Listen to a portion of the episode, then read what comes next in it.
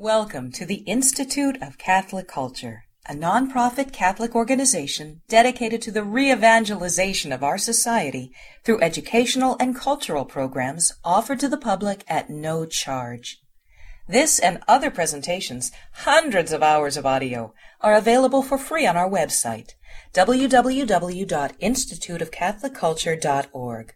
There you can listen to or download educational programs related to all aspects of our divine faith, and you can review our schedule of upcoming events. We hope you can join us in person. The handout reference during this presentation is available for download on the audio section of our website. Our speaker this evening um, received a PhD in philosophy from the Catholic University of America in 1997. Dr. John Cuddeback writes and lectures on various topics, including virtue, household and family life, natural law, contemplation, and friendship.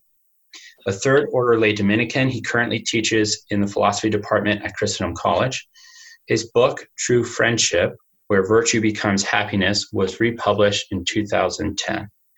Dr. Cuddeback also writes for his blog titled Bacon from Acorns, where he provides a weekly Wednesday quote and reflection on some aspect of the good life.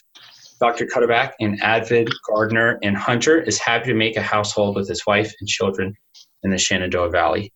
He's a frequent speaker for the ICC, as well as one of our Magdala Apostolate professors. Professor Cuddeback, the microphone is all yours. Thank you, Andy. I appreciate it. I'm excited to get started here. And uh, I'm not going to spend a lot of time explaining what I'm going to do, rather, I'm going to start doing it. But uh, I'll give a little bit of background. So we have Plato's Republic before us. So I had to make a decision of what best approach to take in in two webinars. I have chosen to emphasize four books in that time. The entire book is divided into 10 books, or we would call them chapters, but we call them books.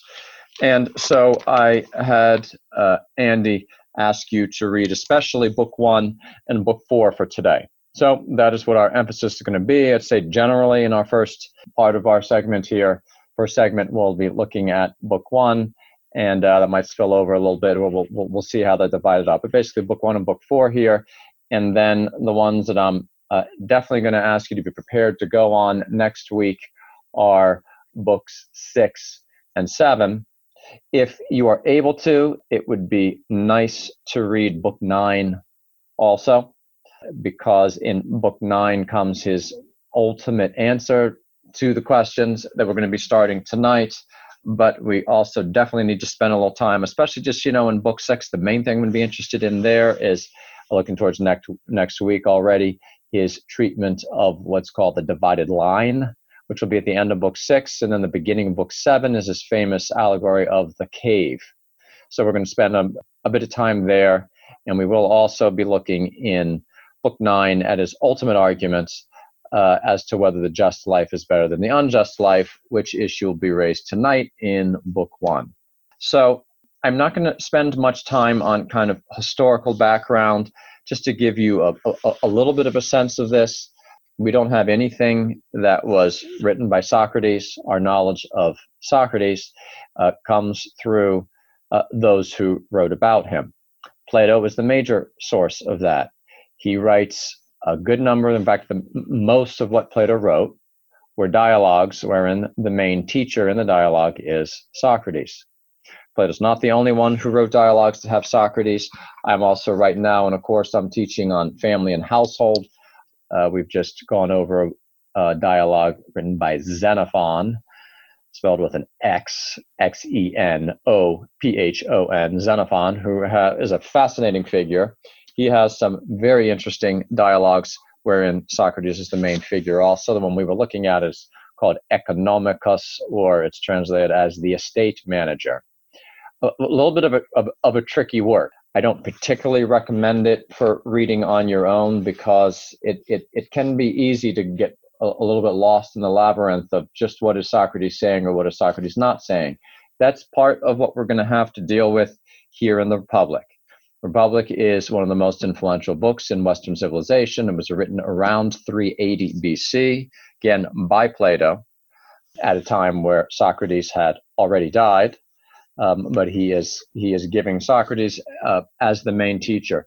Just so you know, an historical issue is raised of can we know that what Plato says, Socrates says, is actually what Socrates said, or could it be Plato deciding to put these teachings in the mouth of Socrates? Very reasonable historical question.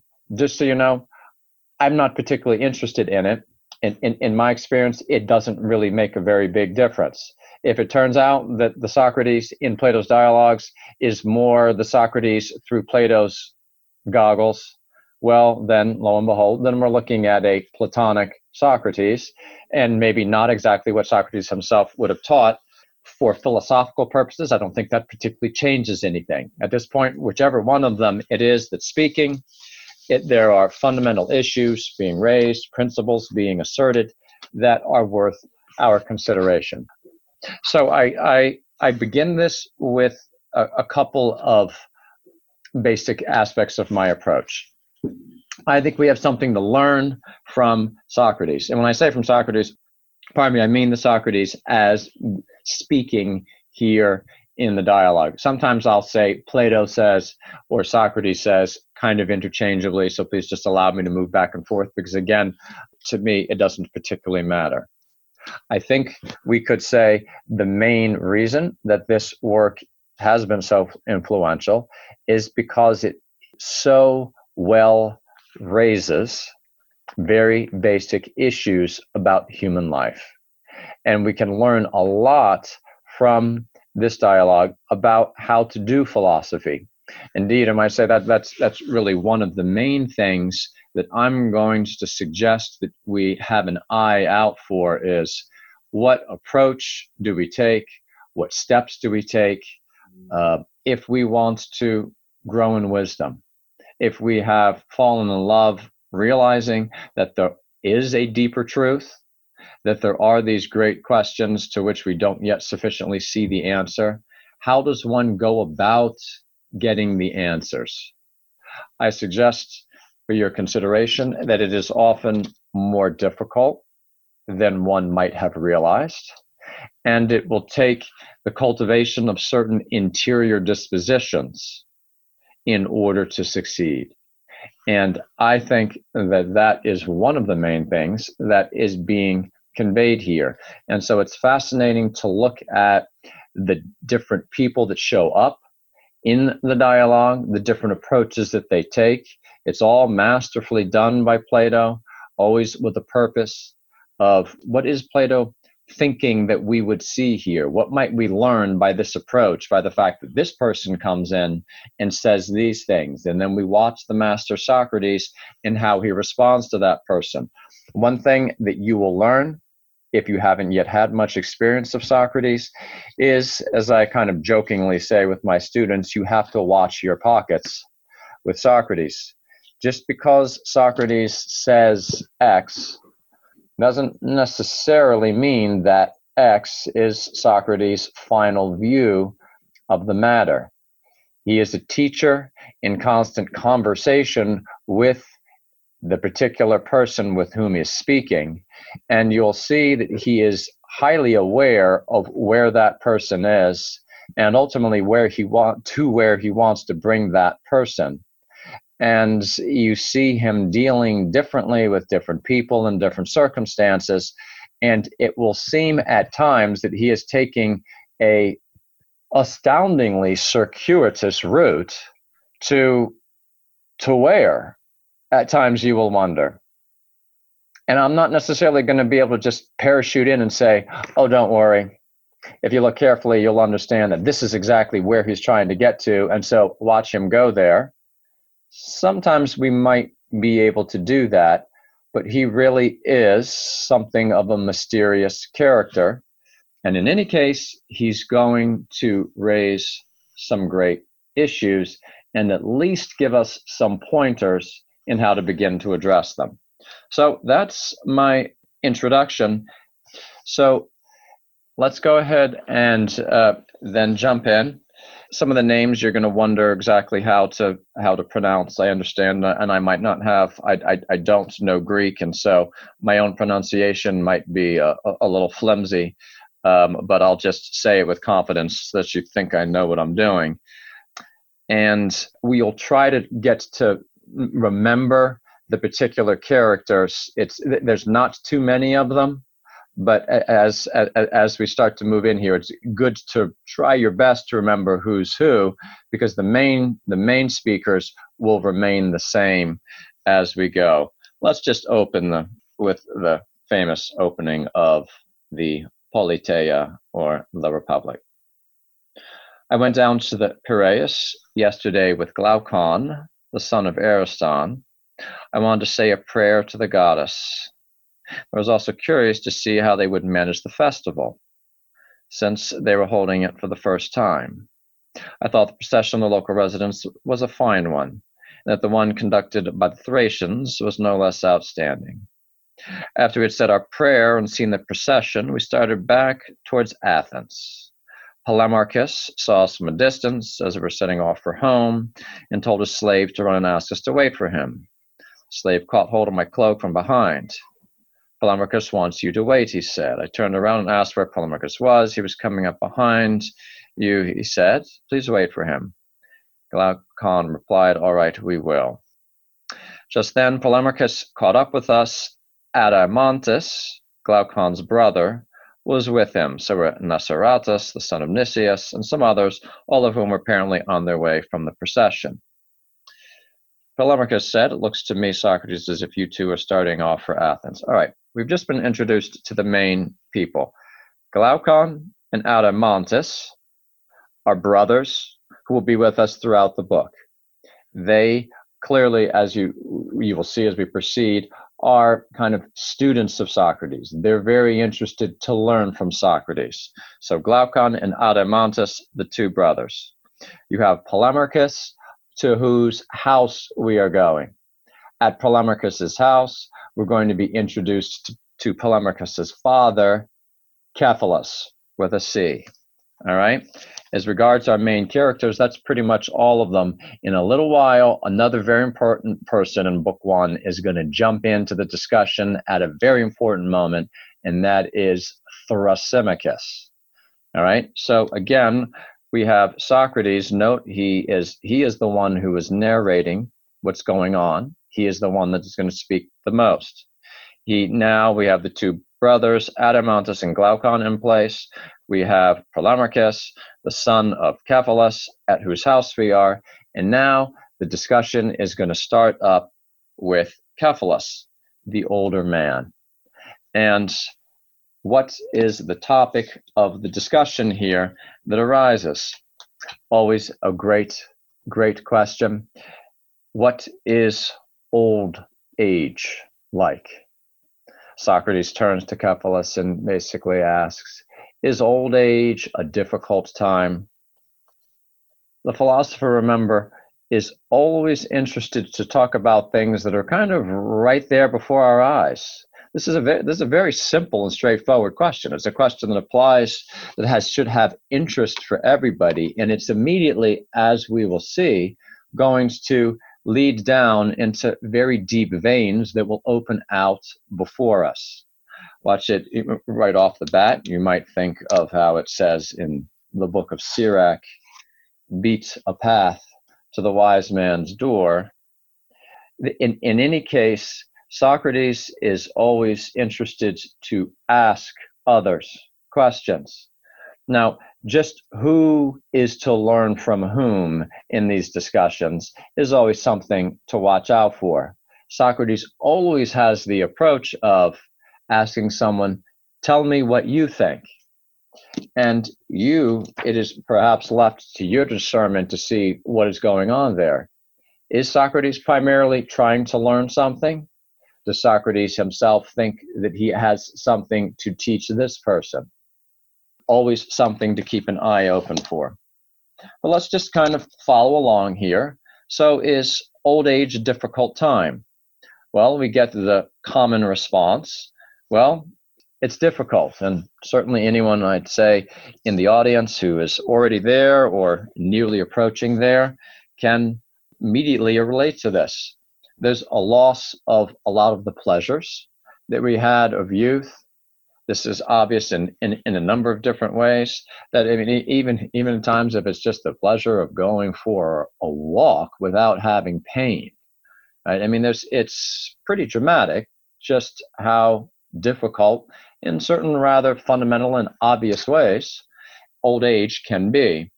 So it's it's interesting that the, a common answer is given here, and the common answer might well have some important aspects to it. Maybe it's not going to have the whole picture. But the other aspect of the common answer, other than the loss of pleasure, is problems with relatives. You know, it's funny. I remember when I was younger reading the Republic, I remember very distinctly thinking, problems with relatives? I, I, I, wonder exactly what that's what that's referring to. Does does this particularly starts to happen as you get older?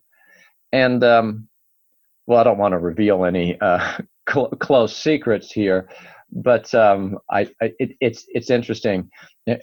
Aristotle says the more experience you have in life, the more capable you'll be of considering the basic questions. Just because your experience keeps broadening the way that you're able to consider things.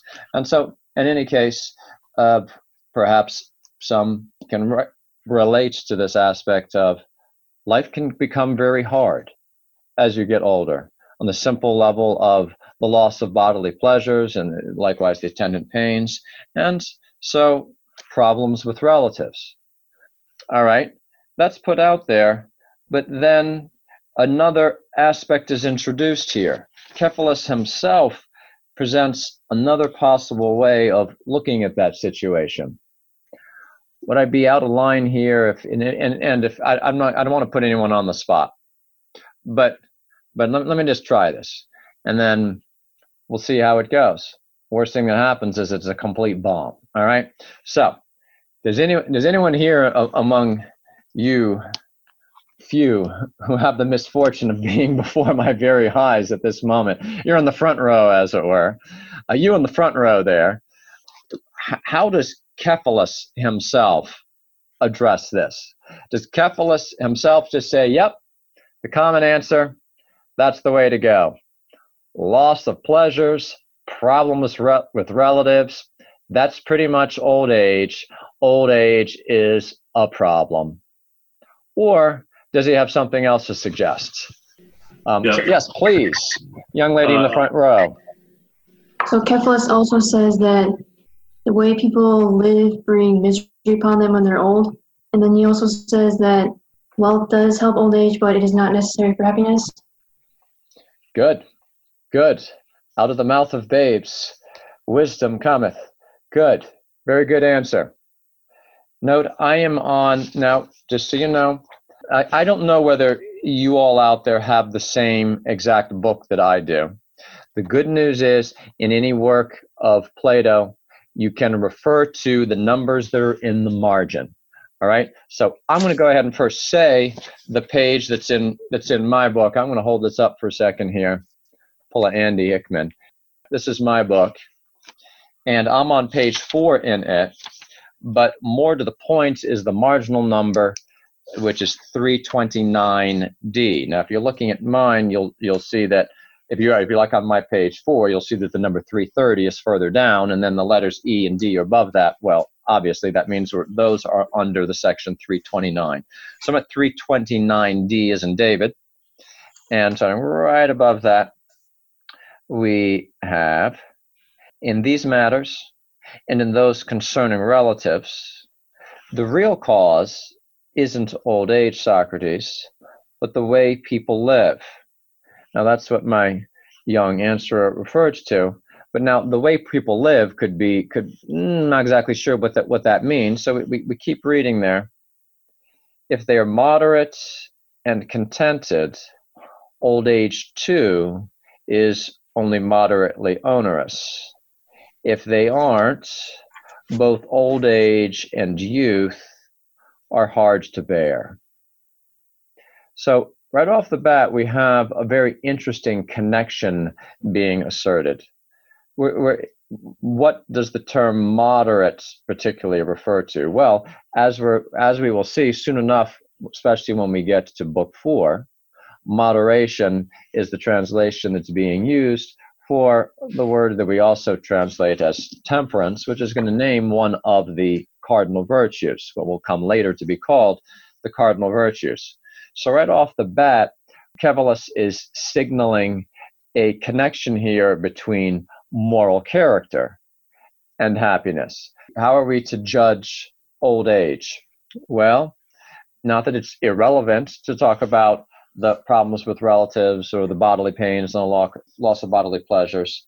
But the point is raised perhaps the more essential determinant of happiness, of how the time is going to be experienced, is going to be in the matter of moral character. What type of character do we have?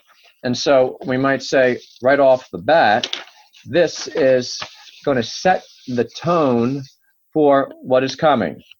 There seems to be a necessary connection between how one lives, and of course, how one lives is very, is very broad, but how one lives in the sense of moral character, and then how happy one would be or not.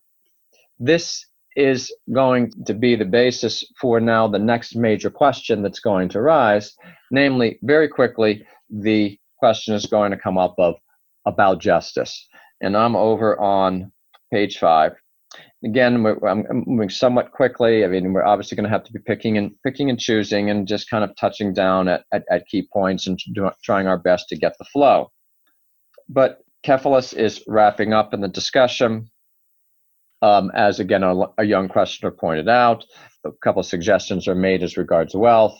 Wealth is not the major determinant of one's happiness it can have an effect upon it, but it's certainly not is not to be seen as the major determinant.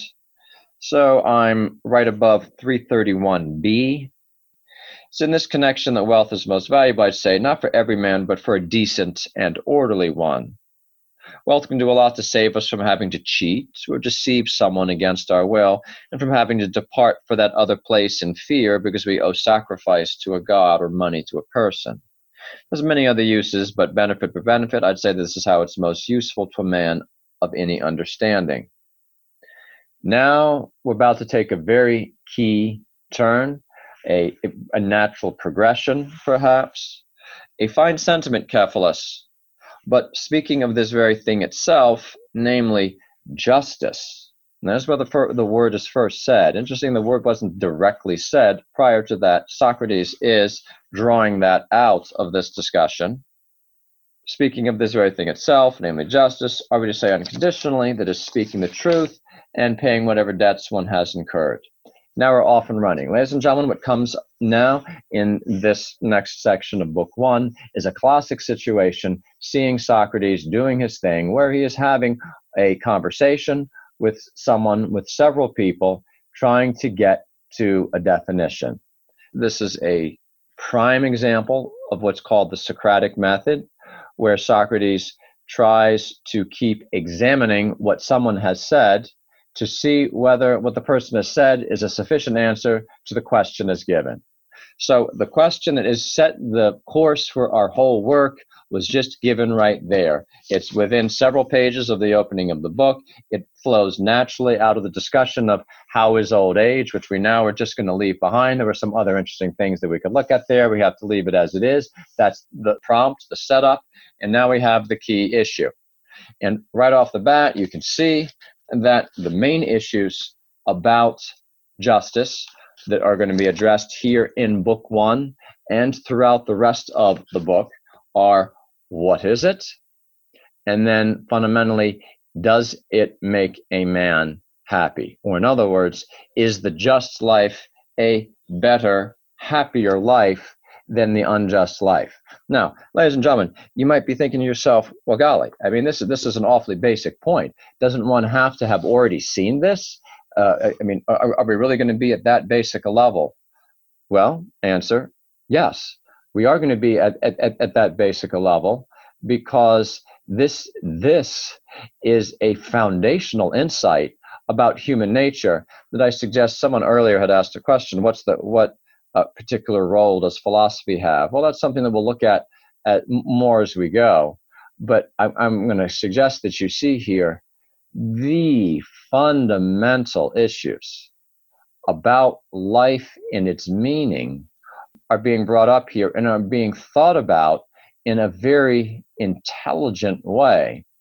And so for us to be willing to go back, not just as, oh, this is just kind of uh, interesting to see if I get any arguments out of this that might help me go out there and uh, convince someone else out there who doesn't understand these things. That might be something that one that one could do with this. I'm I'm going to invite you to be willing to go on the philosophical journey with Socrates, and and realize that if one doesn't f- begin already with a viewpoint of faith, which simply takes as given that there is a way that's called the just way, and that way is just, pardon me, and that way is better, which is fine. I'm not saying that there's anything wrong. I mean, divine revelation, pardon me, does make that clear. But it, it, it is an excellent exercise for us to look at what can be known by the light of natural reason and it's an excellent exercise, I'd say, at least for two reasons. One, ultimately, we are going to come to understand this better, this matter better than we would have had we simply left it as, okay, I take this on faith.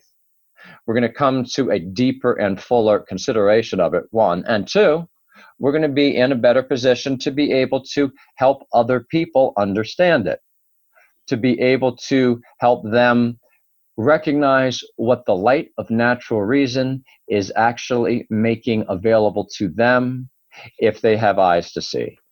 All right, so I go along then, and it would be too much for us to try to go through each definition as it's given and then see what the response of it is. Note that that first definition is lofted out there and is is a very worthy one.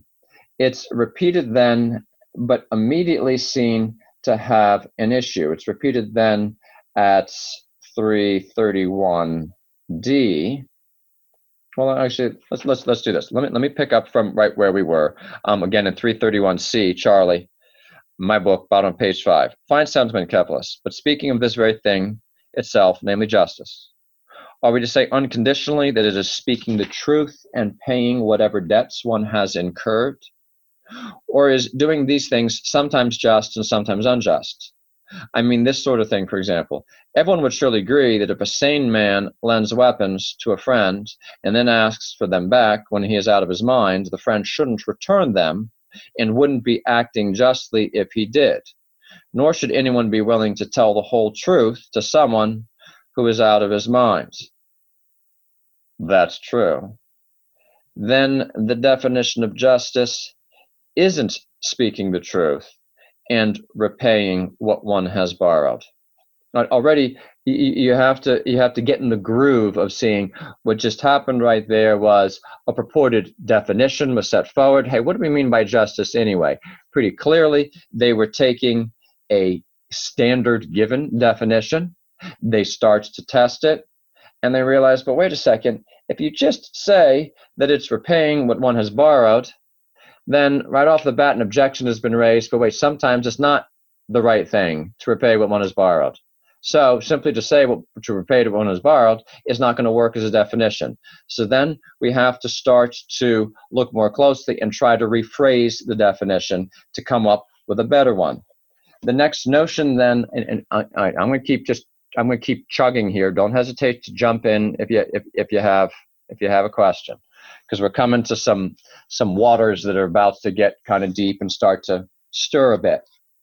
So then we bring in a definition of a man named Simonides to give to each what is owed, right, comes in here just a few lines down at 331E, 331 Edward, to give to each what is owed, which then is further qualified as meaning to do goods to one's friends, but harm to one's enemies.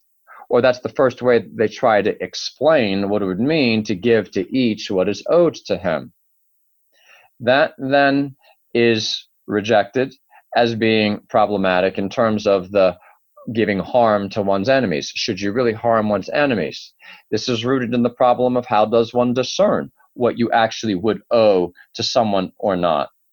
This raises the great question, the great issue of the notion of craft. And I am in my book on page seven. And in about the middle of my page, and it is 332D, as in 332 Daniel. You say, Good. Now, what does the craft we call justice give, and to whom or what does it give it? Now, part thing you have to watch, and you learn as we go along with Socrates, is while he's he's asking a lot of questions, and so it will often seem as though he himself is not so much giving answers. You have to watch when he does introduce something new into the argument that clearly he himself wanted to inject into the consideration. And this is clearly one of those moments. This happens to be one of the words that I know the Greek word for craft is a techne, T E C H N E, which is basically the word in Latin A R S, ars, which is translated in, in, then into English ultimately also as an art. Here it's being called a craft. And it's a fascinating beginning approach to trying to address the nature of justice. So, this is the question that's come up before us. What is justice? I'm going to try to lay hold on what this is, try to come up with some type of definition, which is going to prove to be very elusive. I'm going to start to use different notions in order to try to address it the first key notion here that Socrates is going to bring in that's going to help us be able to think about that a little bit more is the notion of a techne, of a craft. Socrates loves to refer, he will refer to them constantly, very basic crafts that are common to everybody's experience. And in this, it's fascinating. He has a similarity, I dare say, as a teacher to our Lord, who liked also to refer to these very basic crafts, such as fishing and shepherding and so forth. I'm going to read out to you, ladies and gentlemen, this next little segment. And my question to you is going to be this What is the point of this little riff here? You ready? Uh, I'll, I'll just read both parts rather than trying to have someone read the other part, which would be hard to do. Good. Now, what does the craft we call justice give? And to whom or what does it give it? If we were to follow the previous answer, Socrates, it gives benefits to friends and does harm to enemies. Simonides means then that to treat friends well and enemies badly is justice? I believe so. And who is most capable of treating friends well? And the one questioning here is, is, is Socrates. So you just have to try to listen. I'll try to move over when we, when we change to the, to the other person. And who is most capable of treating friends well and enemies badly in matters of disease and health? A doctor. And who can do so best in a storm at sea? A ship's captain. What about the just person? In what actions and what work is he most capable of benefiting friends and harming enemies? In wars and alliances, I suppose. All right, now, when people aren't sick, Polemarchus, a doctor is useless to them? True. And so is a ship's captain to those who aren't sailing? Yes. And so, and to people who aren't at war, a just man is useless? No, I don't think that at all. Justice is also useful in peacetime, then? It is. And so in farming, isn't it? Yes. For getting produce? Yes. And shoemaking as well? Yes. For getting shoes, I think you'd say? Certainly. Well, then, what is justice useful for getting and using in peacetime? Contracts, Socrates. And by contracts, do you mean partnerships or what? I mean partnerships. Is someone a good and useful partner in a game of checkers because he's just or because he's a checkers player? because he's a checkers player. And in laying bricks and stones, is a just person a better and more useful partner than a builder? Not at all. And what kind of partnership then is a just person a better partner than a builder or a lyre player? In the way that a lyre player is better than a just person at hitting the right notes. I'm going to pause. We could keep going a couple more paragraphs there, but I think you're starting to see the point. Or if you're not, let's stop and help you see the point. What is Socrates trying to get at? So I'm going to ask someone to answer this question for me right here in the, in the front row. What, what does Socrates, what's he trying to get at? And what is it proving very difficult to get at right now by his moving through these different crafts and continually coming back to ask about justice? Can anyone help me on that?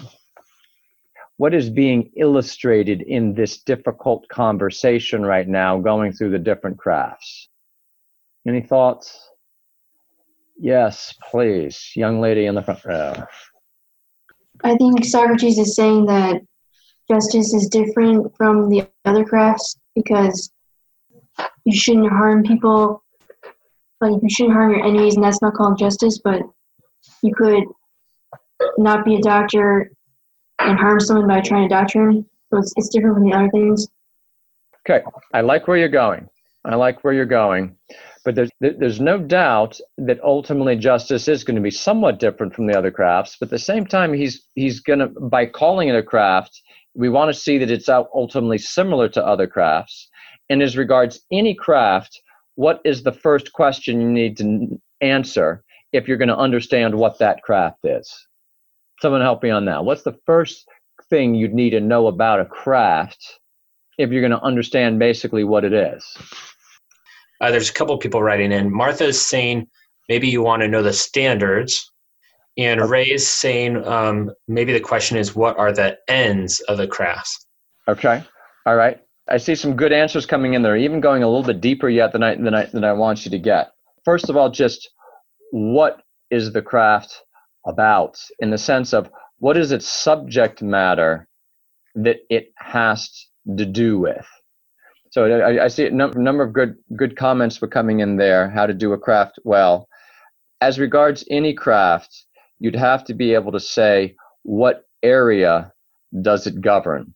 What is it going to be a know-how of overseeing? Right. So you know, farming is going to oversee the realm of of the raising of plants, and medicine is going to oversee the realm of becoming healthy. What would justice be actually overseeing? Part of the thing that he's he, he's saying here is it's very difficult to narrow down what justice would be the craft of doing because it seems to be something that's going to show up in all areas. Don't you want to have the craft of justice when you're involved in farming. And don't you want to have it when you're doing shoemaking as well? And so, how are we ever going to be able to narrow in on exactly what justice is if it's something that would seem to be involved in all of these? Right? So, right off the bat, ladies and gentlemen, I just need you to see, first of all, this is a very difficult question. There is no easy answer to it. So, eh, when Aristotle comes to try to address this, he's really going to struggle in saying what is the area that justice has to do with. And indeed, Aristotle ends up saying we don't have one word in our language that would capture it because it is so kind of profound and complex. So Socrates wants us to think in terms of a craft.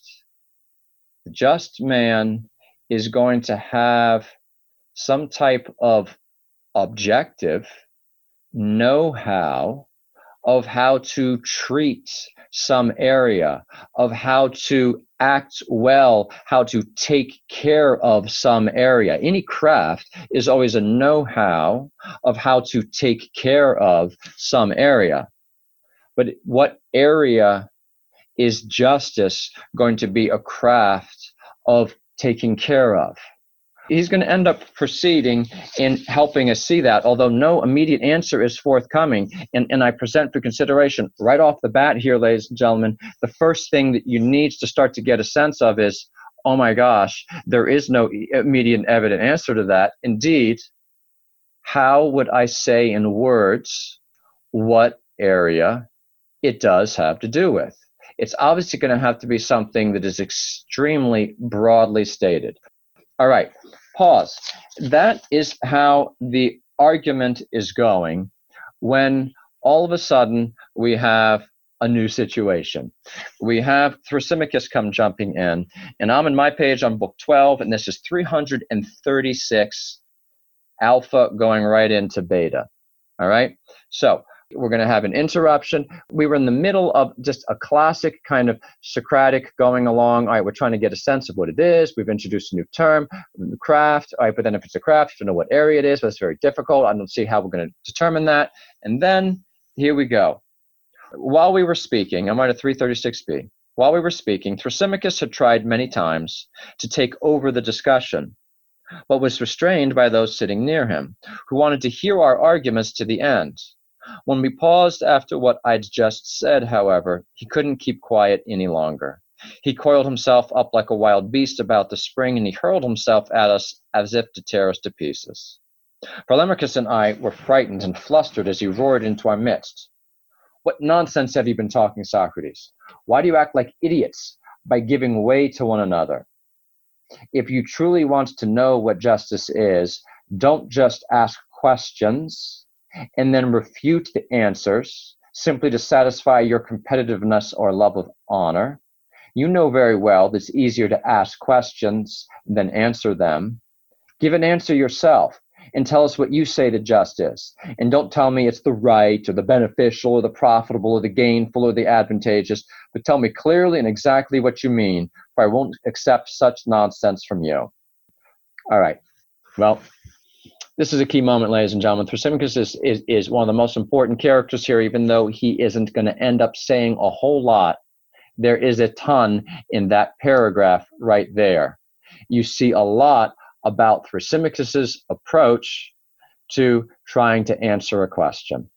So, the more experience you have had of Socrates, the more I think actually you can appreciate what Thrasymachus is doing here the more that you've read the dialogues, where you've, and you've already seen it just from reading those last several pages that we just moved through all, all too quickly, you can see that Socrates is just kind of going back and forth, back and forth. Oh, well, then what if there's that? Then what about this? But then this, but then what about that?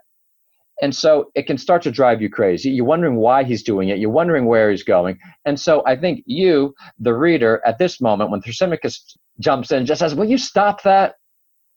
You're kind of thinking, Yeah, yeah, exactly. Yeah, would you just like stop asking all these questions? I mean, come on. I mean, isn't this Socrates where you give us the answer? Well, I, I just want to say something to you all as a philosophy professor. I dare say I've had a few Thrasymachus in my classroom before. Probably most of all, if when I've succeeded in maybe just being a little teeny little bit like Socrates, trying to ask questions, draw things out a little bit. You know, someone just says, so what are we supposed to put in our notes? That's always a interesting moment in a philosophical discussion. And I feel a little bit like you, you're Plato in writing this understood the frustration of somebody listening to Socrates. But, ladies and gentlemen, I need you to look for a couple minutes with me at this paragraph because this paragraph is the paradigm of exactly what Socrates does not want you to do. So let's look at it again. Uh, professor, would you say that he's um, saying that it depends? So all these questions, it depends. Uh, oh, is, is you saying is Socrates saying that? Well, in, with his questioning, it comes to right.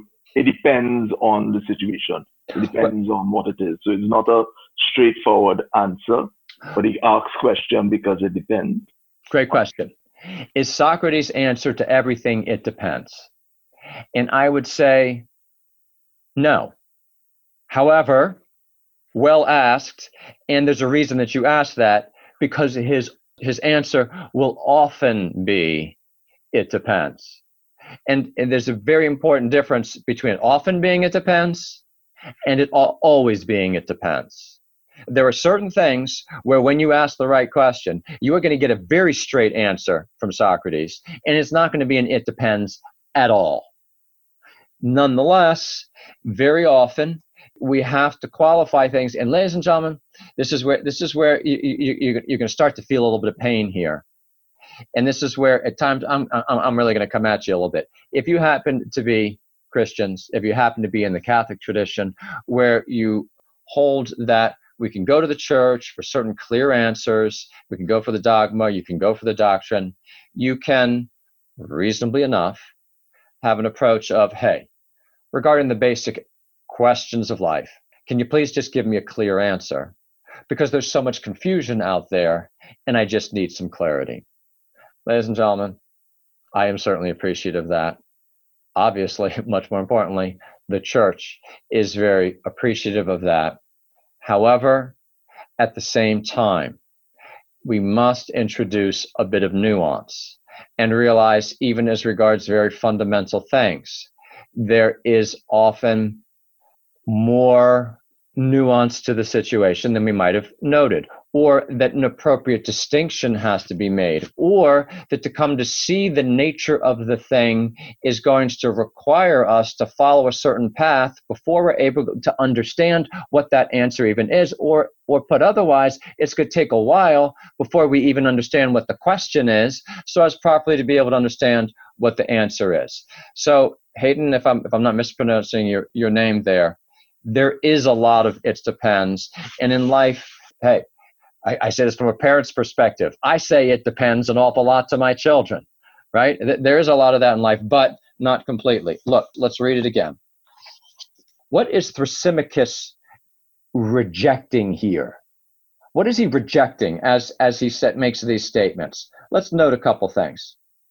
Again, what nonsense have you two been talking, Socrates? Why do you act like idiots by giving way to one another. Okay, so point one Thrasymachus rejects giving way to one another in the discussion.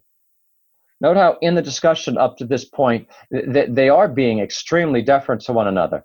Oh, okay, hmm, okay, oh, you, you, you, you want to take that line, or that that's going to be your question. All right, hmm, all right, I'll think along with you along that way, right? And, and particularly those the, those who are answering Socrates are being very deferent to him, especially as the teacher.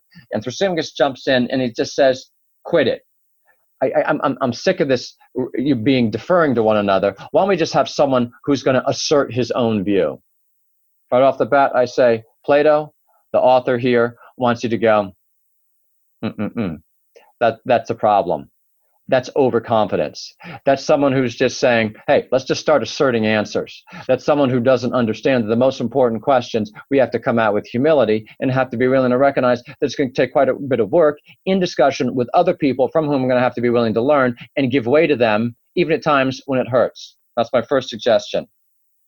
Second, he says, if you truly want to know what justice is, don't just ask questions and then refute the answers simply to satisfy your competitiveness or love of honor. You know very well that it's easier to ask questions than answer them. So he's rejecting the priority of coming up with the right question first. Just again, give an answer. What is absolutely central to Socrates, to Plato's view of doing philosophy? It takes a while to clarify what the right question is. They do not believe that there's no such thing at the end of the day as a bad question. Or in any case, they certainly believe that you need to find the right question to ask in the right order. And indeed, in their view, that is one of the main things that a teacher must do. He must learn what the right question is and try to guide his students to ask the questions, the right questions, in the right order. Thrasymachus has no has no patience for that. You know very well it's easy to ask questions and answer them. Give an answer yourself and tell us what you say the just is. And don't tell me it's the right or the beneficial or the profitable or the gainful or the advantageous, but tell me clearly and exactly what you mean, for I won't accept such nonsense from you. Ladies and gentlemen, finally, what is Thrasymachus absolutely rejecting? He is rejecting the work that it takes in order to come up with the right definitions you through a very careful use of universal terms, the meaning of which needs to be tied down. And so, right off the bat, he is completely rejecting Socrates' approach, which recognizes that you have to begin by saying, all right, we have to take certain of these words here, set forth clearly what their meaning is, and then in terms of these, we're going to proceed. Complete rejection of that. All right, here's where we're going. Basically, Thrasymachus, first of all, having already, if we have eyes to see, taught us something by providing a counterpoint to Socrates' whole approach to a question, is now going to add to our consideration of the specific question. This is very common in a carefully crafted dialogue that you are always at one and the same time learning more universal points about how to philosophize in general and how to proceed, as well as then learning something about the specific issue at hand. And so Thrasymachus famously then comes to give his own definition when Socrates just says, Thrasymachus, by all means, then you tell us what you're thinking. Thrasymachus is very happy to say what he thinks, and he says that justice is nothing other than the advantage of the stronger. Justice is nothing other than the advantage of the stronger. Now, what does that mean? In context, what becomes clear what that means is that when the weaker person does what is traditionally called to be just, this ends up being to his disadvantage and ends up being to the advantage of the more powerful. And so justice is always something then that ends up losing, pardon me, leading to the weaker person losing. It is a way that the more powerful will lord it over the weaker. And so, what we're going to have here, ladies and gentlemen, as we proceed, we're going to see the other key assertion of Thrasymachus comes at 344a and moving a few pages ahead. 344a, very, very important assertion of Thrasymachus. And here, our last point before our break is going to be we're going to get, ladies and gentlemen, one of the great dichotomies of the ancient world is going to come out right here. And it's not just the dichotomies of the ancient world, it's a fundamental dichotomy between two different ways to see reality. This is Thrasymachus speaking right at 344. Therefore, I repeat what I said before a person of great power outdoes everyone else. A person of great power outdoes everyone else. What Thrasymachus is fundamentally asserting is that the fundamental reality in human life is who has the power.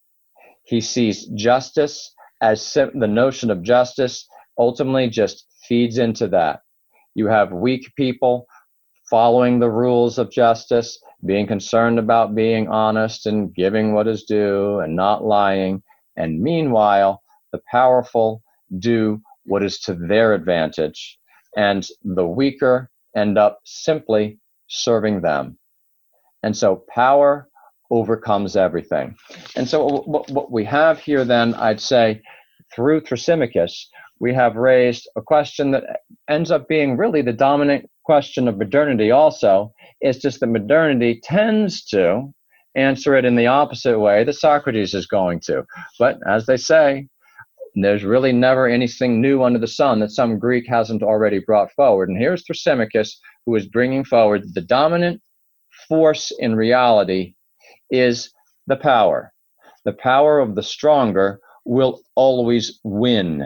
That will be where the real flourishing will be, is through the exercise of power. What you really want in life, ultimately, if at all possible, is to be able to outdo, to overpower others and therein will be your greatest fulfillment. And as a counterpoint to that, what has Socrates raised? Look at this amazing line 342 Edward. 342 Edward. In my book, it's page 19.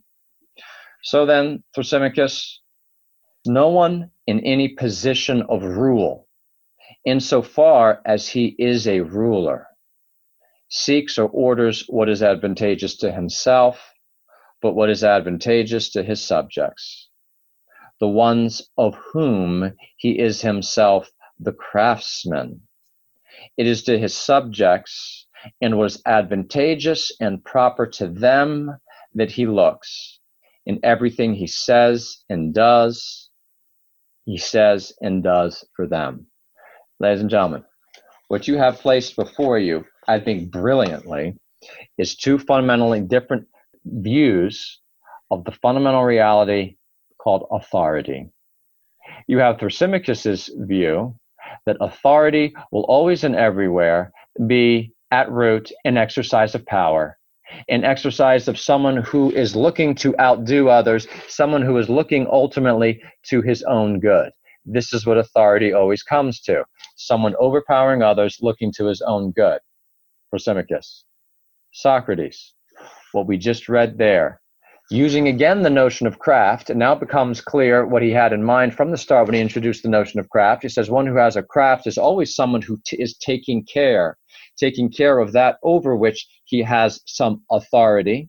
He says, someone in authority, but he said, someone who's ruling, in as much as he's ruling. In other words, that was code in Socrates' terms for someone who is a true ruler will always and everywhere, by definition of authority, be looking to the good of those over whom he is ruling, the entire justification of his authority, of his having some position of power, for there is some power and authority, will be that he must look to the good and direct to the good those who are under him. I present for your consideration, ladies and gentlemen, that therein you have the fundamental dichotomy, a dichotomy that is played out in all areas of life perhaps nowhere more significantly than in the home, where the fundamental issue might be cast as is the authority that is exercised in a home experienced as Thrasymachus or as Socratic? Is the authority that is exercised in the home experienced as what authority means is someone has some power over me only and precisely because this is what I need for my good, and that's what that power is for? Or is authority experienced as a raw exercise of power, which is for the good of the one exercising it? All right, I want to linger for just a moment because it's for reasons such as this that this work is such a masterpiece and has such a lasting influence by it, it, it laying out before us so clearly two fundamentally different ways to see justice. And, and it does it by giving this fascinating angle of is it about power or not? That's why I think Thrasymachus' position is is so so interest, interesting. It has much in common with the uh, modern philosopher by the name of Nietzsche, who says at root, the fundamental reality at work in human life is the desire for power. And I present for consideration that when one misses the true nature of the good in human life, the most obvious alternative is power. And so you have here a very fundamental dichotomy. Consider what the, the kind of obsession in modern life of having power, of having power over other individuals in your life, of having power in society, of having power over what is right and wrong. Consider Thrasymachus is going to consistently be accusing Socrates' position as being a position of weakness. Don't you understand? Thrasymachus is saying to Socrates, and this is going to come out in book two that you might not have read, but I'll just advert to it that justice is for weak people. Justice explicitly going to be asserted in book two by those who are continuing Thrasymachus' argument is justice is going to be always promoted by the people who don't have the strength to be unjust. I, I think the, when one considers this, you can see why they say this. If you haven't had the insight into the real power and beauty of what the human good is, then it does seem silly. It does seem weak. Why, why would you not take something that you could get your hands on? Why would you not lie if you possibly could and get away with it? Why would you not exercise power and just be that master who can tell other people what to do? Why would you submit yourself to some God's laws for you rather than doing as you will?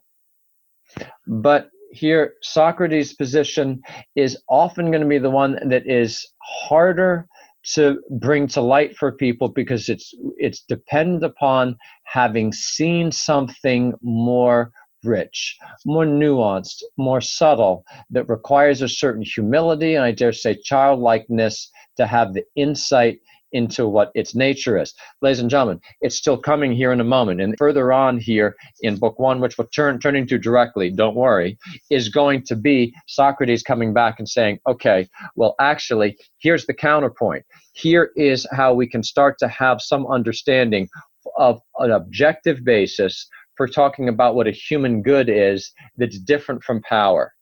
Again, I present for you as a fundamental moral dichotomy. We'll, we'll, always tend to reach for the lever of power when we don't have the understanding of what the true human good is. So it's very easy to conceptualize, it's very easy to picture an attractiveness of having power. All right. Whereas it's not easy to see the goodness that has to begin by subjecting yourself. And I present for consideration here again in this fundamental dichotomy. Socrates is, is, is aware of this. You might put it this way the fundamental question is this Is one going to be willing to be under the authority of someone else? If one doesn't see the true goodness that is involved in so doing. And all one can see is the more obvious appeal of power, then authority will always be a threat. It will always be something to be rejected. I present for your consideration, ladies and gentlemen, as a related then but very important side point, an, an instance of this. This dynamic that I'm trying to express here is played out again. I go back to the household for just a moment, is played out in the household every day in human life, here is the first and fundamental place where human beings are presented with an opportunity to have to experience am I going to subordinate myself to something that is in somehow, some way set above me? Am I going to be able to recognize that at the beginning, as a ground of my good life, is that I might must be willing to say, I will submit myself. Is this not of the essence of being a child? Is this not ultimately perhaps of the essence and ex- explanatory of why our Lord will say, unless you become like a child? The first disposition of a child should be, I am willing to subordinate myself to an authority that is over me.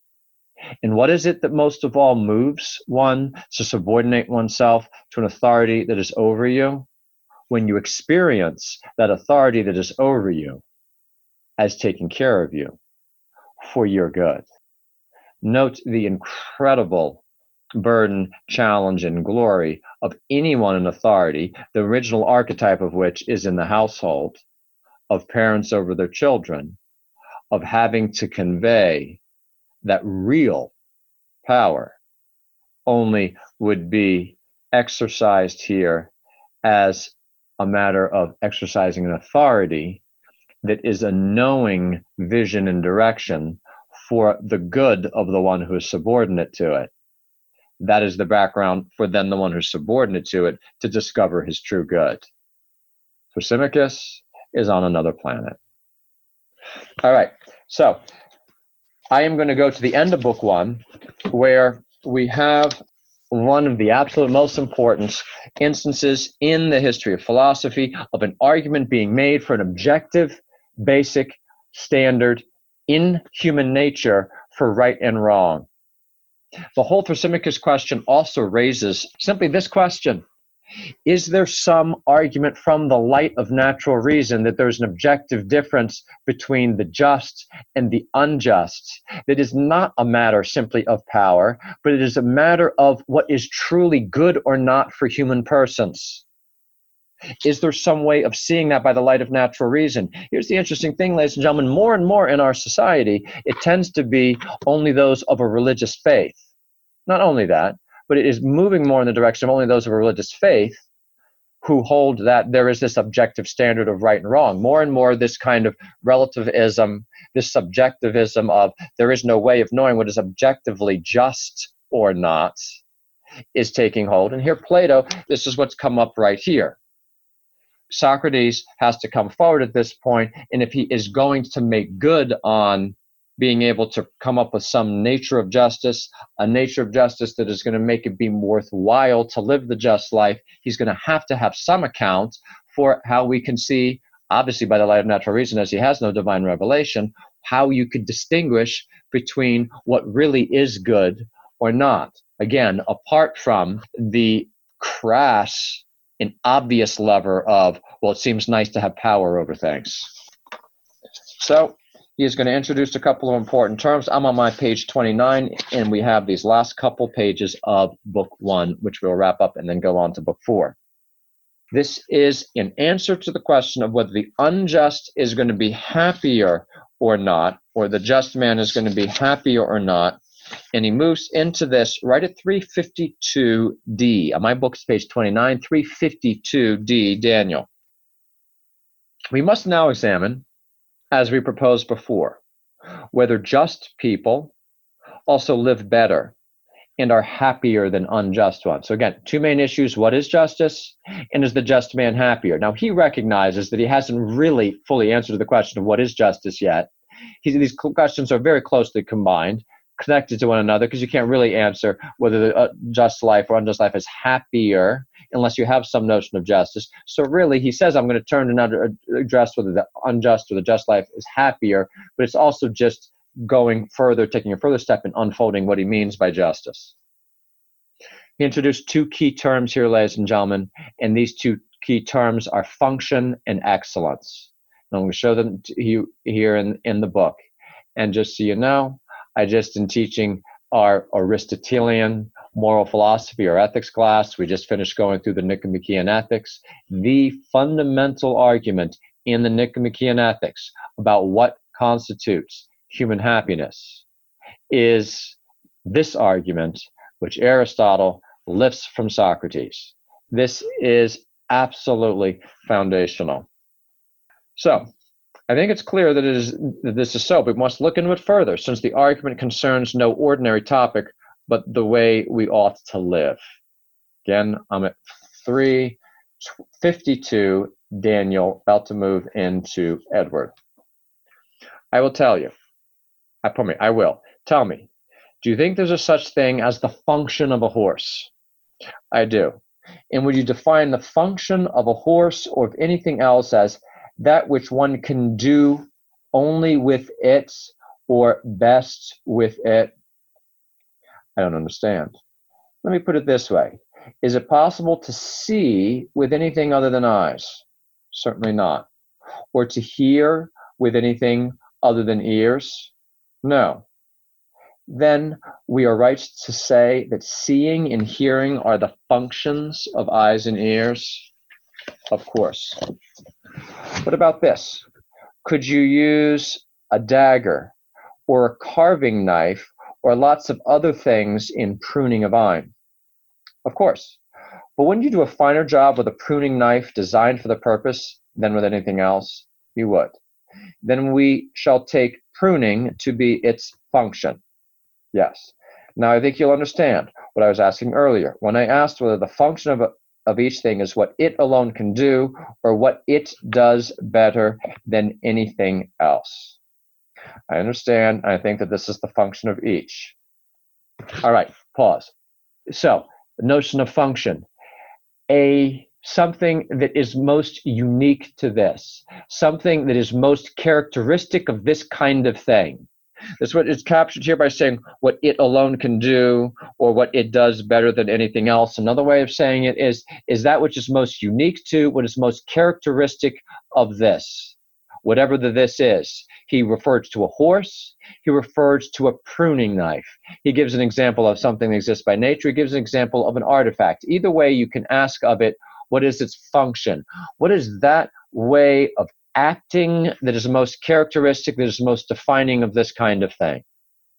Now, the next word that he's going to introduce is the word arete, in Greek, A R E T E, one of the other of five or so Greek words that I know. Arete, which is what is translated as virtue or excellence. Either one is a translation of the same term, virtue or excellence. Key moment here. All right. Does each thing to which a particular function is assigned also have a virtue? Let's go over the same ground again. We say that eyes have some function. They do. So there's also a virtue of eyes. There is. And ears have a function. Yes. So there is also a virtue of ears. There is. And all of the things are the same, aren't they? They are. And could eyes perform their function well if they lacked their peculiar virtue and had the vice instead? How could they? For don't you mean if they had blindness instead of sight?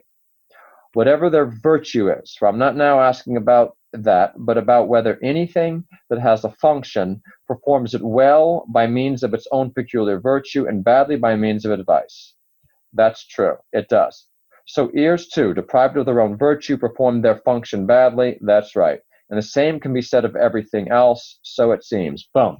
Done the introduction, the argument, the key groundwork. You have, need to understand that what is being asserted there here is this. As regards anything, any kind of thing, not anything as an individual, any kind of thing will have a function.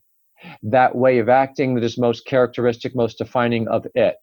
Then, corresponding to the function is an arete, is a virtue, is an excellence. What the way I define virtue or excellence here in the original meaning of the Greek is the ability to perform the function well. The excellence is the ability to perform the function well. What you need to see here is w- what we mean by the ability to perform the function well is something that not everything has. What you have to understand is everything of a kind will always have the same function. The example that Aristotle gives is a flute player. Every flute player has the same function, but only some flute players have the arete that corresponds to that function. So the arete is something that normally needs to be developed, that may or may not be there. By what it is, it has this function. And then perhaps it has the excellence or the virtue of being able to perform that function well. All right, every horse, you'd say, has the same function. But then some horses will actually have the excellence, which is the ability to do what horses do well. Every flute player has the same function, only some of them have the excellence. So he says, and so it is with everything, which is the lead in now for turning to human nature. Yeah, I'm going to ask you if you happen to have a question, you can hold it for a moment. We're going to look at what human what he says about human beings, and then I'll take any questions. It's really rather straightforward, but it's extremely powerful. Come then. I'm here at 353D, Daniel. Come then, and let's consider this. Is there some function of a soul that you couldn't perform with anything else? Ladies and gentlemen, this is one of the most important moments in the history of philosophical thinking about human beings. And the point that's going to be made, you're going to think, oh my goodness, this is so simple. How can this be such a big deal? Well, I'm going to ask you to consider it is. What's about to be asserted here is something that is fundamentally rejected by countless approaches to life and countless understandings of human nature or according to Socrates, it would be misunderstandings. What is it that by the nature of the human person could be said to be the function of a soul? What is it that all human beings, by what they are, can be said to be the activity the most is defining and characteristic of what they are? This is going to be the basis, ladies and gentlemen, if there is an answer to that question for an objective truth about what it means to be human, an objective truth about right and wrong, and about justice and injustice. And here, very unobtrusively, his answer is given in the form of a question.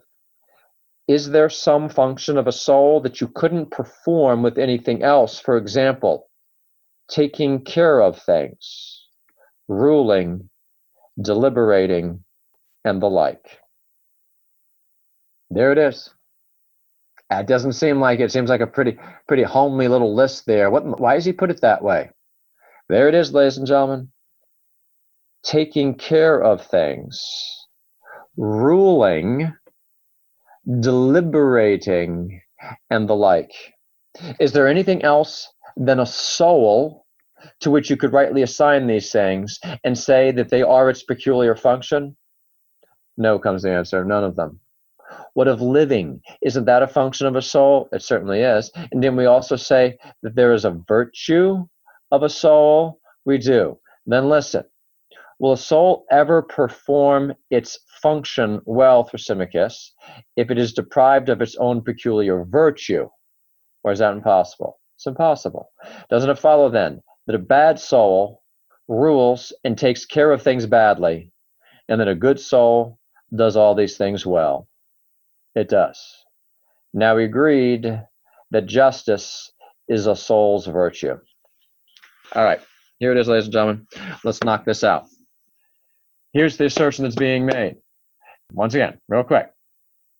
Everything, including human beings, if you look at what it is, if you look at its nature, there will be some way of acting that is most characteristic of it. Then, likewise, corresponding to that, there will be an excellence of it, an ability to do it, to be it well. Everybody knows that there are good horses and there are bad horses. There are good apple trees and there are bad apple trees. There are good pruning knives and there are bad pruning knives. All pruning knives have the same function, but some of them are able to do it well. And that makes a difference between a good pruning knife and a bad pruning knife, a good apple tree and a bad apple tree, and a good horse and a bad horse. So he's suggesting in a similar way you can say there's such thing as a good human being and a bad human being. And what he means by bad there, of course, is one that is failing to be what it could and should be. It's still a human being. A bad apple tree is still an apple tree. It's not saying it's necessarily bad to the core, no pun intended, but it is nonetheless going to be called a bad apple tree or bad horse, right? If you're a horseman, here, here's a bad horse.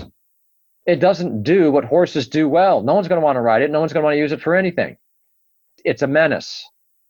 It doesn't have the excellence. So, human beings, this is, this is, a very humble and simple point. But what is it that most of all is characterized as human beings? You know how you know how Aristotle puts it. He just says rational activity. Rational activity. A very rich notion. One that has to be unpacked. But here, how does his teacher, Plato, put it? Taking care of things, ruling, deliberating, and the like. Therein, most of all, is humanity expressed, and there is a way of doing that well, and there are ways of not doing that well. Ladies and gentlemen, this is an extremely important point at the foundation of all good Greek moral philosophy. The word virtue originally means nothing other than the power to do well what a thing does. That's all it means. The power to do well whatever it is that that thing does. That's what arete, that's what virtue originally means. So, in the broad sense, you can use that Greek term of there's a virtue of a tree, there's a virtue of a pruning knife, there's a virtue of a flute player. As things have progressed, ladies and gentlemen, in the consideration of these things, the word virtue, we don't use the word virtue for those other areas because everybody recognizes that we should reserve the word, and everybody, the wise, came to see that we need to just use this word for this particular excellence, not the excellence of all those other things. So we're only going to use the word virtue anymore to name the ability to do well what human beings do. I can't emphasize to you enough how this is the foundation of an objective view of morality in the Greeks that originally all the virtue is, is living rationally with excellence. And this is the angle through which how all of these men then will consider the various virtues, will name the various ways of living as a human being lives well. That's the end of my presentation of book one. He, he kept the biggest bomb there to drop on you right at the end, and I don't want to beat it beat a dead horse. So how are we doing? Questions, please. Go for it, Carmen, and then Sister Michelle will bring you up too. So what Socrates is saying is that if you want to be happy, your soul must perform its function well by perfection in virtue or excellence. Check. Roger that. That is what human flourishing will be, as the flourishing of a horse is, is when a horse has the excellence that corresponds to the function of a horse. An excellent knife is the knife that has the excellence that corresponds to the function of the knife. The ex- excellent and thus flourishing and thus happy human being. For them, happy means flourishing. For them, happy is not a feeling, it's a state of being at perfection and flourishing and goodness of life is in precisely then what the various virtues are. And here he's just he's going to originally just kind of use justice as the overarching one. Any other questions? Yes, uh, Sister Javar is writing in and is asking: Is is there a difference between authority and authoritative? I guess having authority and being authoritative, and essentially, it, I mean, is that paralleling this um, difference between, you know, power being the number one thing versus serving or or organizing things for the good of others? Very reasonable question. And here's the thing that, that, that is there's often tricky in these matters. That's a little bit of a usage question. And so I'd say in English usage, I see exactly what Sister is saying. I wonder whether the question would more mean authoritarian as, a part, as opposed to authoritative. If you say this person is authoritarian, in general, I, would say, in, in the case in common usage, authoritarian is someone who is exercising authority in a bad way, someone who is overdoing it.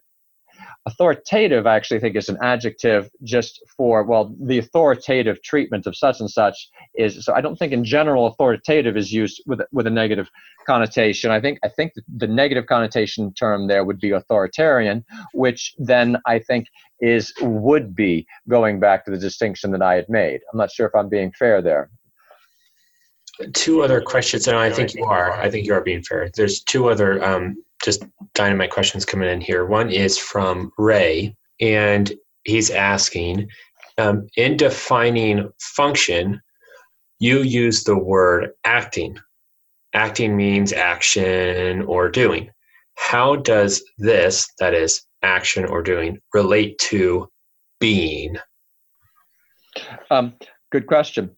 That's a very metaphysical question. I would just say, I'll give an old scholastic maxim action follows upon being. Agere, sequitur, esse. Two infinitives there. Agere to act, sequitur means follows, esse the, the infinitive for to be. So the actions of things follow upon their being. And so it, as it were, is revealing of the very being of an apple tree that it acts in various ways. The function names the action that is most of all revelatory of what the thing is, in a sense of, I'd say, its being. There's my answer to that question. All right, Martha asks Did you say that most Greeks thought like Socrates, or was he introducing something new? Great question. I, I don't think it's fair to say that most Greeks thought like Socrates? Was he introducing something new? There's certainly some things that were new. But at the same time, if you ask Socrates himself, he wouldn't see himself as, as, as new. He'd see himself as very much in a tradition. And so that, that, that's a nuanced question. It's a little bit of a yes and a no. It's is what was Socrates saying some new things, and in any case, making some things much more clear than ever been made before? Absolutely. Were there certain things that perhaps had even never been said? Sure. At the same time, is, is Socrates parachuting out of the sky, out of nowhere, as though, whoa, where in the world did this come from? Absolutely not. That's just not the way that it works. He had teachers, but sometimes particularly in rare and unique situations, a great teacher can even outdo his master. And it's normally held that Socrates, perhaps by the grace of God, some early church fathers, such as St. Justin Martyr, held it, it seems that there is, were special graces that were given to these men to, that kind of made them stand out. Did most Greeks hold it? No. But was it, but was it completely unheard of otherwise? No, not that either. Next question. Marie asks Would the way you are using happy be of the same root as happy or blessed are those, uh, i.e., the way it's used in the Beatitudes? Exactly. Affirmative. Next question. Uh, Joshua asks Do you think this definition of virtue and justice is a precursor of the word sin, since my understanding is that sin is an archery term that means, quote, to miss the mark, end quote, or fails to achieve the intended purpose. I do not know about the etymology there, so that's simply beyond my ken. But I, I like the way of thinking there. I mean, sin, uh, another way of saying it is, I mean, archery terminology is great, kind of hitting the mark, being on the mark versus off the mark. Uh, another way, kind of order versus disorder. Um, so I'm, I'm particularly gonna, going to go, and this particularly comes out more in Aristotelianism, it's going on here in Socrates. It's of reason to order, to deliberate, to rule. And so to do that well is to do so in an ordered way. So in each of these, in each of the, the excellence is in each of these virtues is a way of being ordered, of thinking and acting rationally well in various ways. So unfortunately can't help on the etymology, though I certainly, you know, kind of hitting the mark versus not hitting the mark, ordered versus disordered, I'm all for it. Any other questions? Yeah, last one's coming from Jane. She asks, does the definition of virtue tie in with the Christian understanding of true freedom? Wow, now this is really turning into the free for all of deep questions. Um, that, that, that's a that's a good deep question. I'm, I'm and I'm going to say the answer is a- absolutely yes. You're going to have to just give me a little bit of freedom, no pun intended, in in answering this question without giving a full explanation. But in as much as true freedom can, can be connected to the notion of becoming what you were most of all designed to be. That's exactly what virtue is saying here. The virtuous person is the one who has become, who has developed the ability, who's developed the habits to live human nature, especially in its most proper function, well in any right notion ultimately of true freedom as exposed for instance by pope john st john paul ii in veritatis splendor. As he does make that connection the answer to the question is yes. Probably can't go more into that at the moment. So quick couple points about that come up in, in, in book two really fast and a couple things in book three that i just have to tell you and then we'll go on to book four so book two Glaucon, Adeimantus, two brothers, his students. They end up saying in book two, look, Socrates, you've made some really nice points, but at the end of the day, I don't think you've really answered Thrasymachus. So we're going to take the, the, the, the position of Thrasymachus and go even further with it. I was mentioning that to you a, l- a little bit earlier. So they go on and they start to say some pretty powerful, radical, negative things. Things like, hey, don't you realize that many people hold that this whole notion of justice was ultimately formed by those people that thought that they couldn't get away with doing whatever they want. They weren't powerful to, enough to get away with it. So they agreed, hey, let's just call these things just as a way of kind of protecting ourselves, and then we'll be better off. They also said, hey, isn't it the case? And I just have to note this to you. It's the famous Ring of Gyges story, G Y G E S, in book two. You can take a peek at it. It's a very powerful story that uh, brought up by Glaucon and Adeimantus to threaten Socrates' position and just say this you say that, that living just life is actually better, then why is it the case that in the famous ancient story of the Ring of Gyges, which was a magic ring, which when you found it and you put it on, it would make you be invisible? Why is it that in the story, anyone who gets the Ring of Gyges and actually puts it on and now can do whatever he wants to do because he is invisible. Why is it that we all know that anyone who gets the ring of Gyges is going to start to run around and do some pretty nasty things. But you, Socrates, are saying that the good life, the just life, is clearly the better life. But this flies in the face of the root desires of human beings, which obviously come out if you simply give them the ring of Gyges. So you're really going to tell me that the just life is the happier life when people who are given the choice to do whatever they want not under the vision of others, don't choose it. Socrates himself says, Wow, you've really set quite a task for me. That's going to be difficult for me to answer. But he says, I will set forth to do it. And the way that he's going to do it, he says, this is how we're going to go about it. And this is why the book Republic got the name that it does. He said, we need to look all the more carefully into what justice is. So to make find out what justice in the individual is, we're going to look at justice writ big. Justice writ big, writ big will be in a city. And so he says kind of cutely, but it's obviously also just wanted to start to do some political philosophy. He said, let's look at it writ big because it'll be easier to see there writ big than it would be when it's writ small. So let's start a whole politeia. Let's start a whole polis, a city, a civil society, and let's talk about how it should be ordered. And then in there, we're going to look carefully and we're going to ask ourselves, what would be the just city?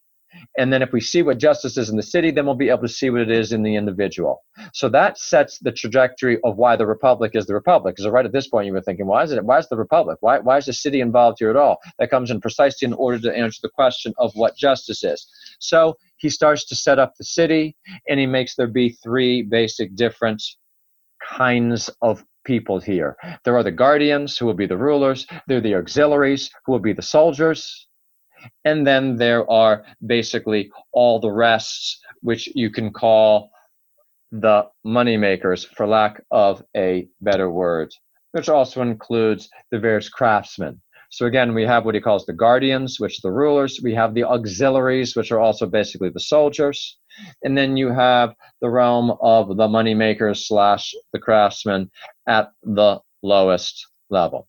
All right.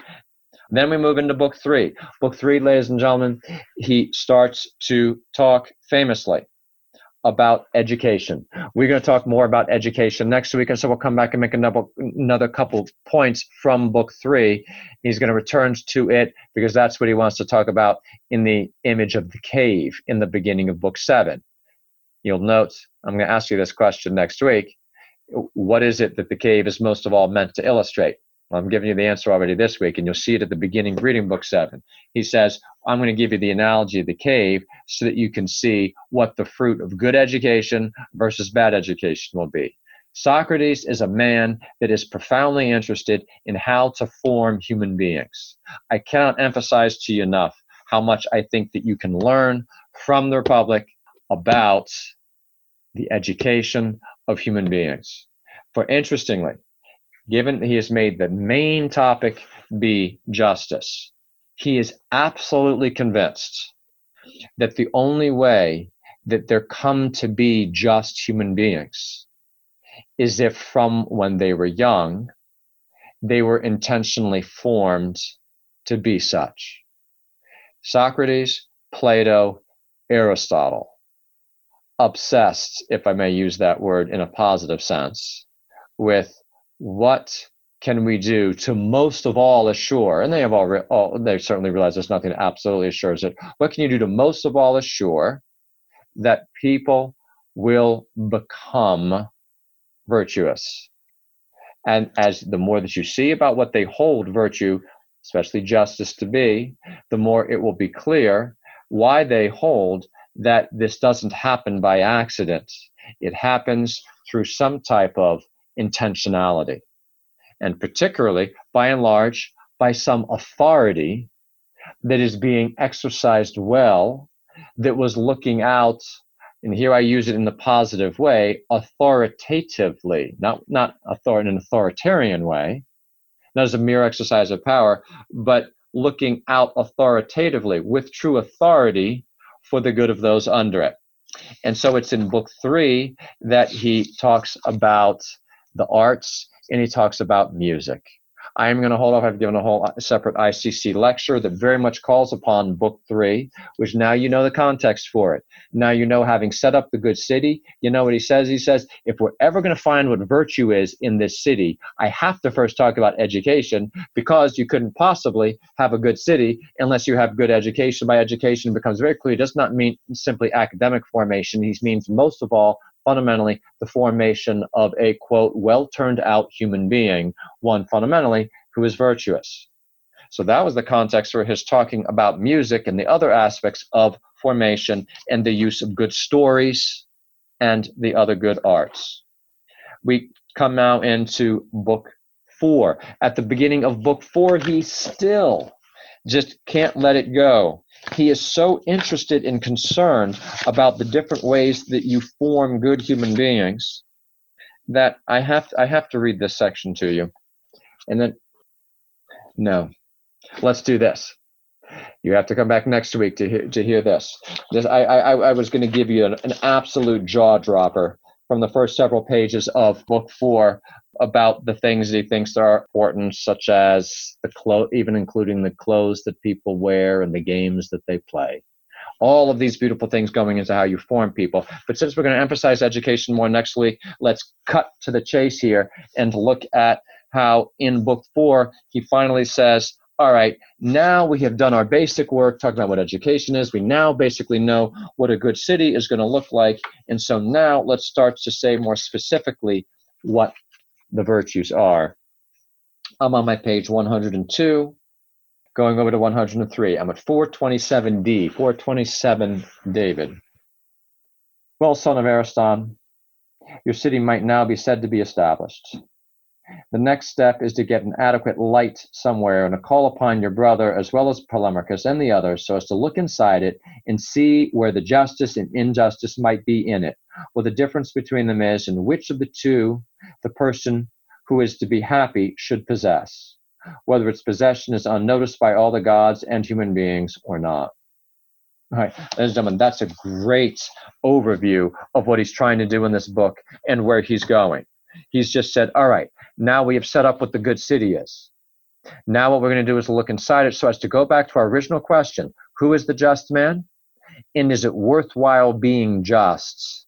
And note the way that the question had further been framed in book two, in light of the Ring of Gyges story, Socrates said, I'm going to take it upon myself to try to argue that it will be better to be just, even if no one knows that you are just.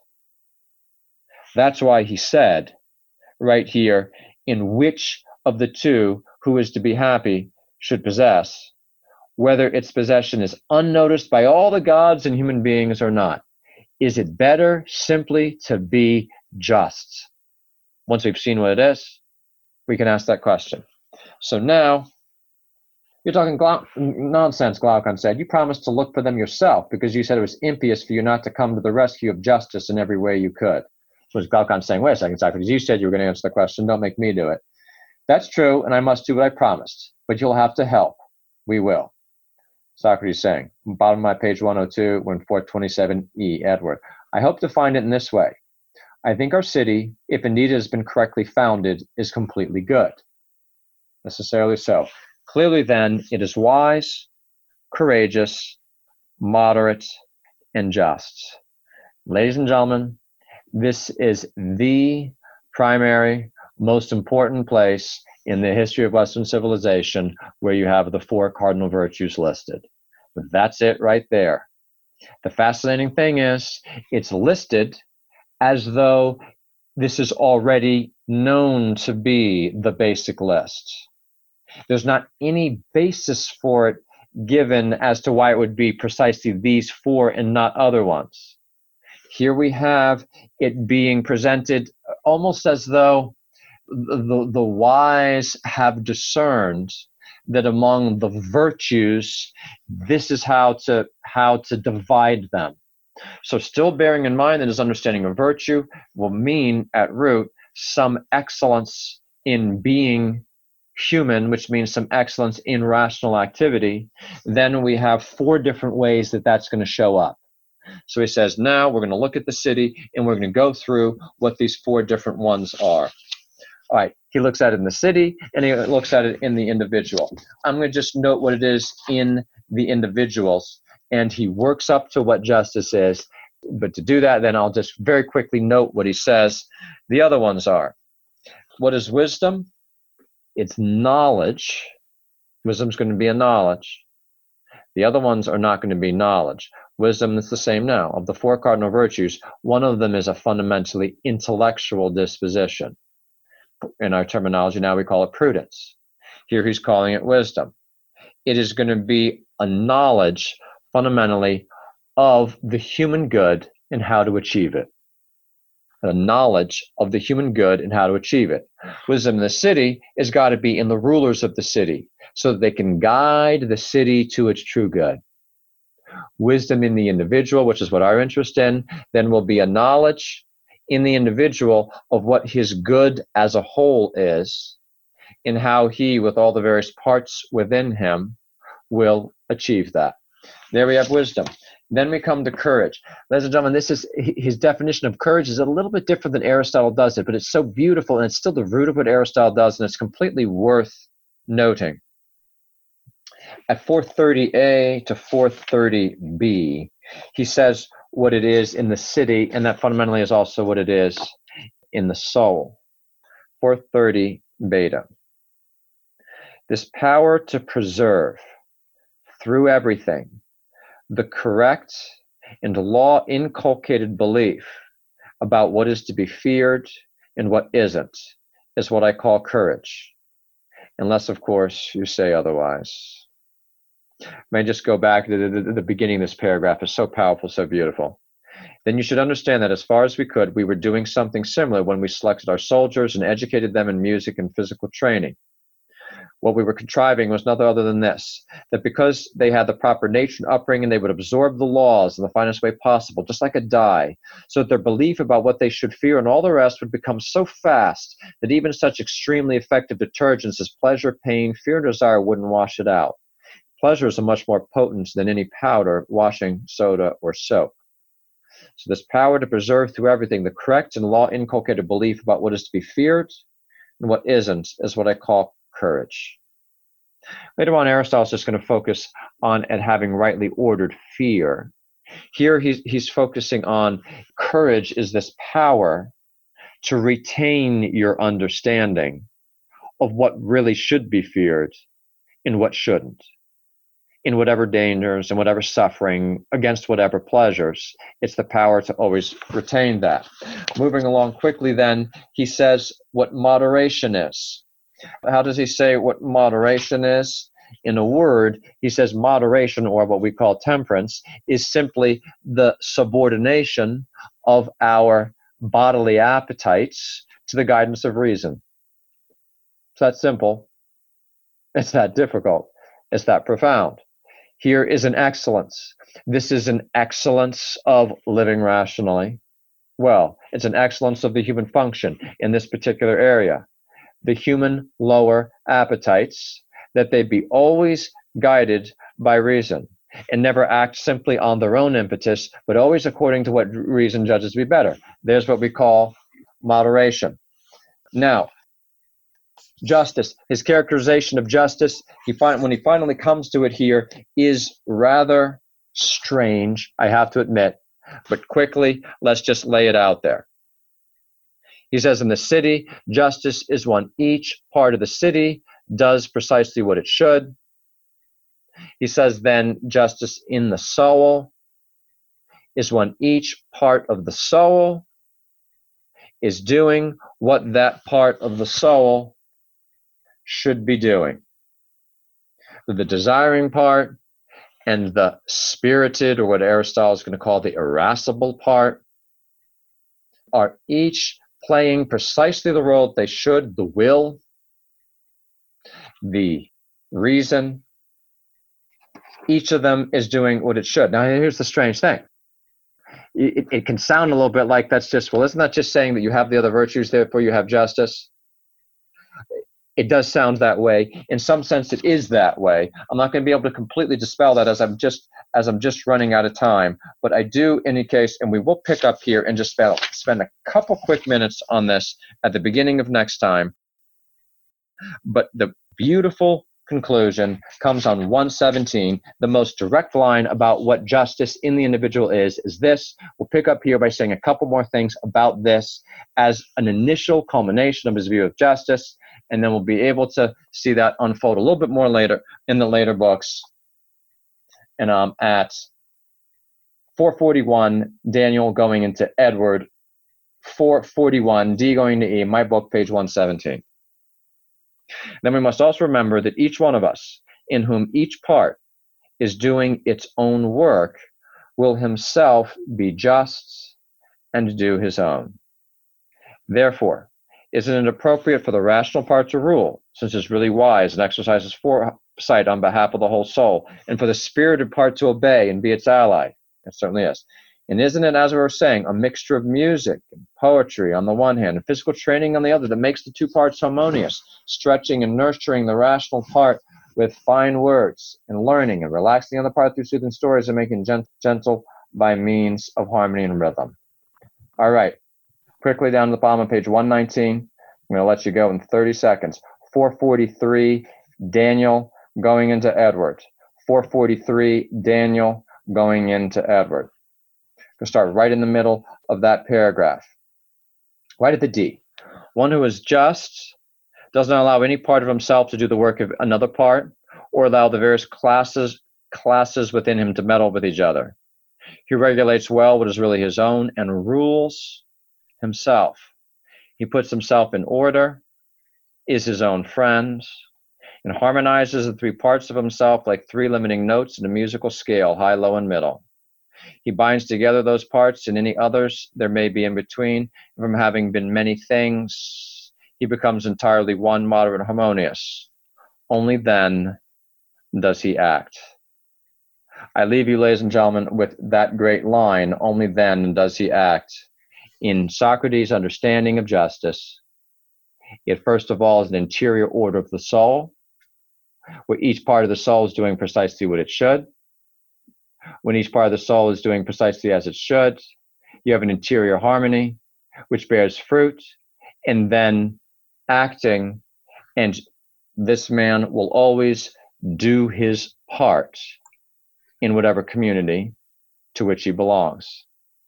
This, in a word, is what he says of justice. I know that came to a rather screeching halt. We'll say a couple more things about that and go on from there. Andy, I turn it over to you. Thank you, Professor. You know, we started uh, before class got going here. We were looking at this question from Andrea. How does learning about philosophical topics help us to build our relationship with God and man? And uh, certainly, we've got an answer tonight. I was looking at um, this paragraph 39 in the Catechism how can we speak about God? In defending the ability of human reason to know God, the church is expressing her confidence in the possibility of speaking about him to all men and with all men, and therefore of dialogue with other religions, with philosophy and science, as well as with unbelievers and atheists.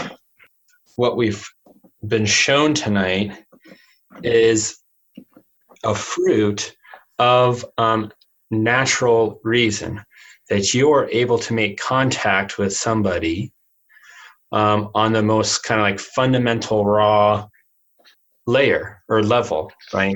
Sometimes i think we can get a little bit lazy in evangelizing and we want to just go for the gold right away and we're not realizing um, that maybe some of these words that we're using, and we might be using the same words as someone we're exchanging in conversation with, and they could be meaning something totally different to that person we're talking with than they are to us.